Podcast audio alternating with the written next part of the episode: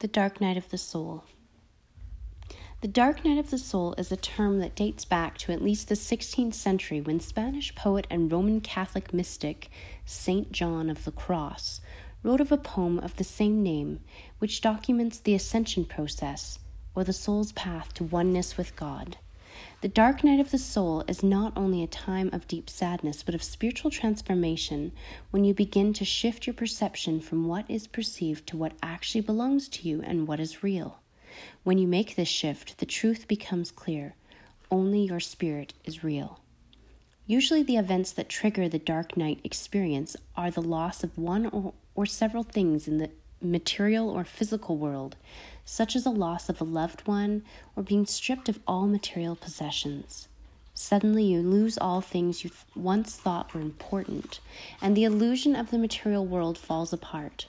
This loss brings you to a place where only what you cannot see or touch has real meaning.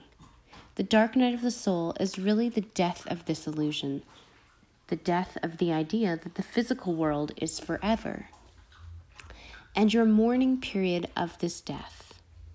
When you come to understand that all things can be taken from you, that everything gets old and dies, it is a sudden shock. You have to take safe haven, go inward to reach for your spiritual self to guide you out of the darkness. This inward focus is a necessity to all spiritual seekers, and this is why it is a lightworker rite of passage.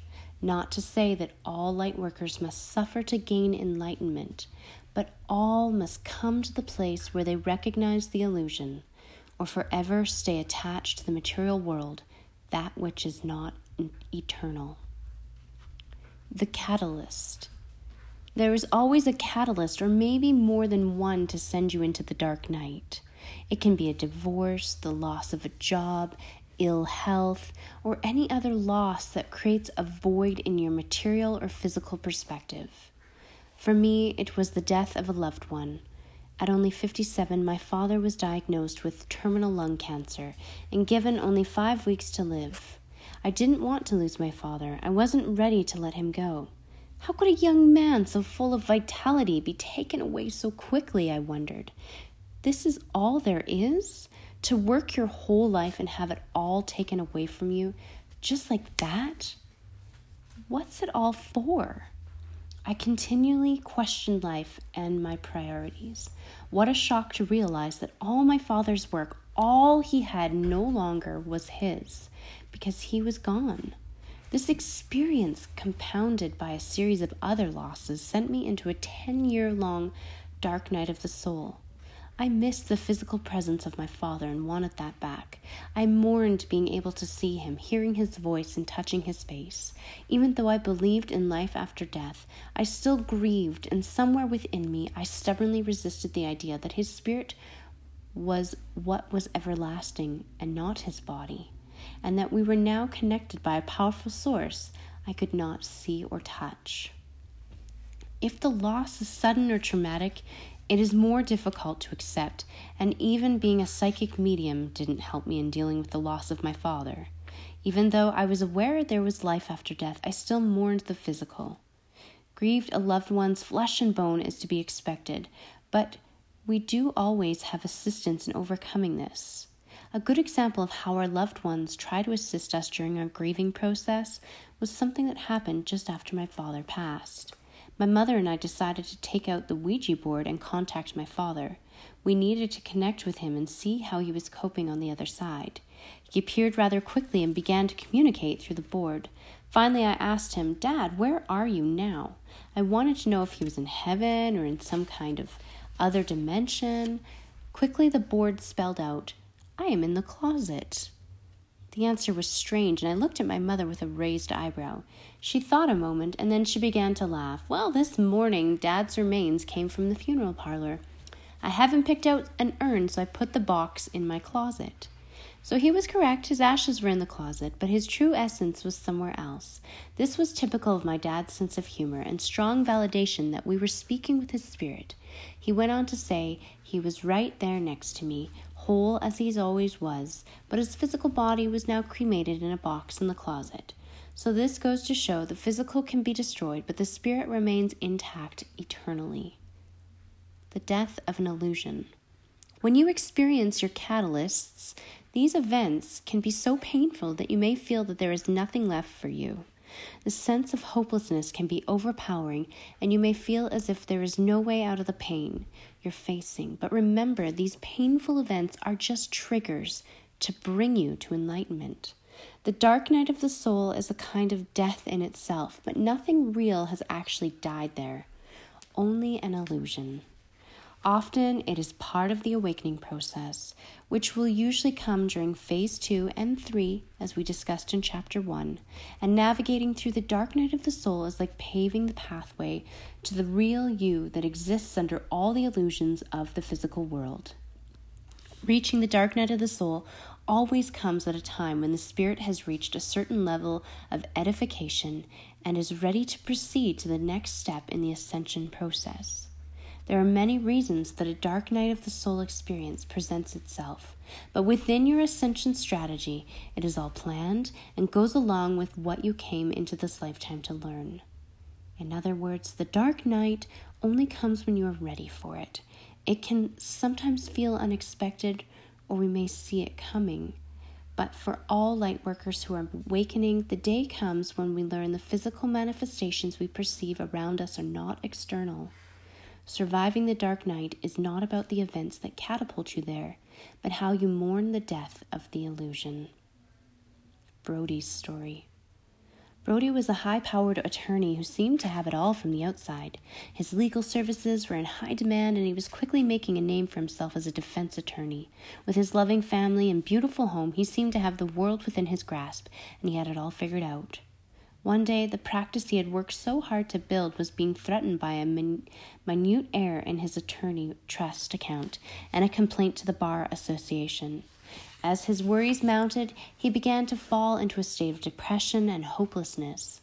The cases piled up on his desk, and he found the work he once loved meaningless.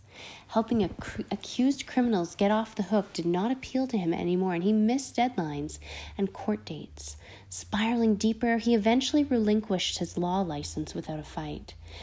Others urged him to fight to keep his practice, but he fe- felt overwhelmed by a feeling of emptiness and depression that he could not shake. And although his world was crumbling, he felt a strange sense of relief when he closed his law practice and was hopeful he would embark upon another career that would bring him success once again. But he was soon hit with another blow. His wife asked for a divorce. Brody was no more with no more fight in him, left the beautiful home he worked so hard for and got a studio apartment in an urban area. Being out of work for so long, he took what he could afford. Brody spent five years in the small apartment, and much of that time was spent wondering how he could fall so far and end up in a place he had. He felt such shame and embarrassment at the loss of all that great wealth he had acquired that he isolated himself from the people who really cared about him. And as he reminisced in his mind about the life he missed, he looked around the small apartment and began to view the possessions he had left as meaningless. My television will eventually break, he thought. My clothes will become outdated and worn. My cell phone will soon be an- antiquated. What would be left was just Brody, and he was not the same person anymore. The man who had it all had disappeared. He was just an illusionary identity. He found an old newspaper article documenting one of the highlights of his legal career when he won a precedented settling case. The man in the article felt so foreign, as though he didn't even know him anymore, and his life was just a story, just something to read about. He burned the article and cried for the loss of being that man. Brody mourned the death of that man for a long time until one day he reached a turning point. And even though this man was not really new, he was a stranger to Brody. This man he was getting to know was his authentic self, stripped of all possessions, the Brody who was real and no longer attached to material things. Soon his dark cloud lifted and he began to embrace the urban community in which he now lived. He connected with people in his neighborhood on a level he never would have when he was a successful attorney. And as he began to feel comfortable in his new life, he experienced a type of rebirth. Soon he began to develop a deeper sense of purpose to a greater life than he had ever imagined when he had it all. He saw that there were many people much deeper in hardship than he had ever been. and soon his embarrassment subsided, and he reached out to old connections to enlist their help in creating a day center for the city's homeless population. He became an advocate for the poverty stricken in the community and helped many people find food and shelter in the cold winter months. He was living a purpose driven life that was not connected to anything that could be taken away or grown outdated. If he had remained a rich, successful attorney, he would have never faced the fact that his expensive suits and fancy cars were truly meaningless in the scope of things. This is not to say you should burn all your material possessions and move to Calcutta and become the next Mother Teresa. But the dark night of the soul allows you to understand that the physical world has an expiration date, including your physical body, and your spirituality is eternal. This alters your perspective of what is real and what is not. Your foundation. If you envision a huge mansion with, with a brick exterior and a beautifully landscaped lawn, it all looks perfect. But if you examine it closely and you come to see that the foundation it stands upon is crumbling, what you saw becomes a false perception of what the mansion really is useless without a solid foundation. During the dark night, only what you can see or touch, or the bricks and lawn that looks so perfect from the curbside, is stripped away. The foundation, or your authentic self, what Brody discovered when he released his attachment to the material things he had lost, remains. You may find getting down to your foundation can be very sad and dark, and what can be a result from renovating your foundation is known as spiritual transformation. During my spiritual transformation, I began to closely examine my own existence. I was introduced to my ego, and my ego was comprised of nothing but pure fear the fear of not being able to live up to others, the fear of physical death, the fear of sickness, the fear of poverty, the fear of being alone. They were all there at my foundation for me to face, and I began to process the sweeping of my foundation clean or confronting those fears. And the only option I had to help me with this task was to surrender and to put my fate in the universe's hands. At first, I felt weak, as if I had given up, but then, like a light bulb, I realized how much courage it takes to relinquish control and simply trust something that you cannot even see. I began to see that to incorporate this kind of ultimate trust into my life is akin to having the backing of something so powerful that nothing could defeat me, and I felt unstoppable. What a relief to know that what people can see from the outside doesn't matter, and that I did not need to live up to some kind of material or physical expectation of myself. When my fears no longer held meaning for me, the pieces of my life began to fall into place. When my fears no longer held meaning for me, the pieces of my life began to fall into place. I began to experience abundance, love, and vitality because, with my ego in check, with nothing to fear, I finally made room for joy in my life. This transforming experience is different for every light worker. It could take many days, months, or even years. And like me, you may have to come to a place of total surrender.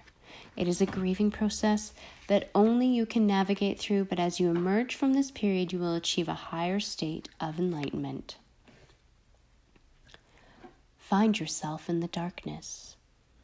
As spiritual seekers, we are told to always look for light, to align with light energy of the universe and allow it to expand through our actions and our intentions. Many of us fail to understand that we must first know the darkness in order to live in the light. As painful as it is, the dark night of the soul is a catalyst for spiritual transformation, and without this powerful agent of change, we simply could not awaken to know our authentic self. It is only through working our way through the darkness that we find the light. As we navigate through the dark night, we are forced to seek out the part of ourself that will guide us out, the part that is pure and directly connected to Source. Navigating through is not easy, and although you will emerge when you're ready, there are some ways to help you get through this transformational time. Help yourself, surrender. Now is the time for total trust in your higher self. Ultimate surrender to the process will get you through more quickly. You're not alone. There is always a light to guide you out. Allowing the process to flow smoothly without resistance will make it much easier for you. There is a bigger picture that you cannot see, and remember, all things occur for the greatest good. Trust balance. As we experience the dark night, we may feel the need to go in one extreme direction or the other, either deep sadness or overdoing certain activities to allow us to live in a state of denial. We may attempt to counteract our pain by overeating, overexercising, or numbing ourselves with medication or substance abuse. This creates an imbalance in the mind and in the body and in the soul, and it actually halts your process and your progress. Keep your physical body and mind balanced by eating right, getting proper sleep, and taking care of yourself while embracing each day with the hope and faith that you will make it through this. Do not isolate yourself. When we experience profound loss, we often feel alone and as if and as though no one can relate. This is on this is your journey, your ascension path to take, and no one can walk it for you. Still, this doesn't mean you can cut yourself off from the world. Surround yourself with people who sincerely care and can be supportive. Don't expect them to take the pain away, but reach out to them when you need some comfort. Don't feel victimized. Feeling victimized means you are looking at external causes for your suffering. Looking outside yourself takes away your power and causes you to focus on what's happening around you instead of looking inward. If you are in a period of spiritual transformation, See it as a gift. The dark night will pass and you will emerge in an enlightened place. Stay focused. It is very important to stay aligned with the earth's energies during the dark night of the soul. It can be very easy to feel detached and disconnected from everything due to anxiety and perhaps depression. If you have ever heard the expression, he's in another world, that is the perfect example of someone who is disconnecting to avoid transformation. Water is a very stabilizing element. Drinking water, taking baths frequently, and hydrotherapy keeps you clear and focused. When bathing, add essential oils or flowers which will enhance the effects of the water. Water creates a healthy flow of energy in your physical body. Grounding exercises can also be helpful. Light workers going through difficult times often want to escape the harsh energies of the earth, so it is necessary to ground yourself. As you sit in a chair, envision roots like that of a tree coming from your feet and firmly implanting themselves into the ground. Sit and hold this vision for as long as you need to to feel grounded to the earth. Ask for help. All around you are beings of love and light, wisdom waiting to help you. Angels, spirit guides, and deceased loved ones want to help you at this time. Request their gentle guidance now. This is not weak, it is extremely brave to trust in the higher powers that you cannot see. Although it is a painful process, the gift that comes along with the dark night of the soul is the understanding that your spirit is in fact one with Source. With the illusion of the physical world gone, your path is now clear for a huge shift in your life. Always remember that transformations are not easy, but each step forward brings more happiness and truth into your life. Navigating through the dark night is not for the weak, and only those who seek the most enlightened experience. After this transformational experience, we now understand that we are all external, more than just flesh and blood. We now acknowledge ourselves as spirits having a human experience yet we still must function within the confines of our physical body. Let's examine the limitations of our humanness and how we may be able to overcome them.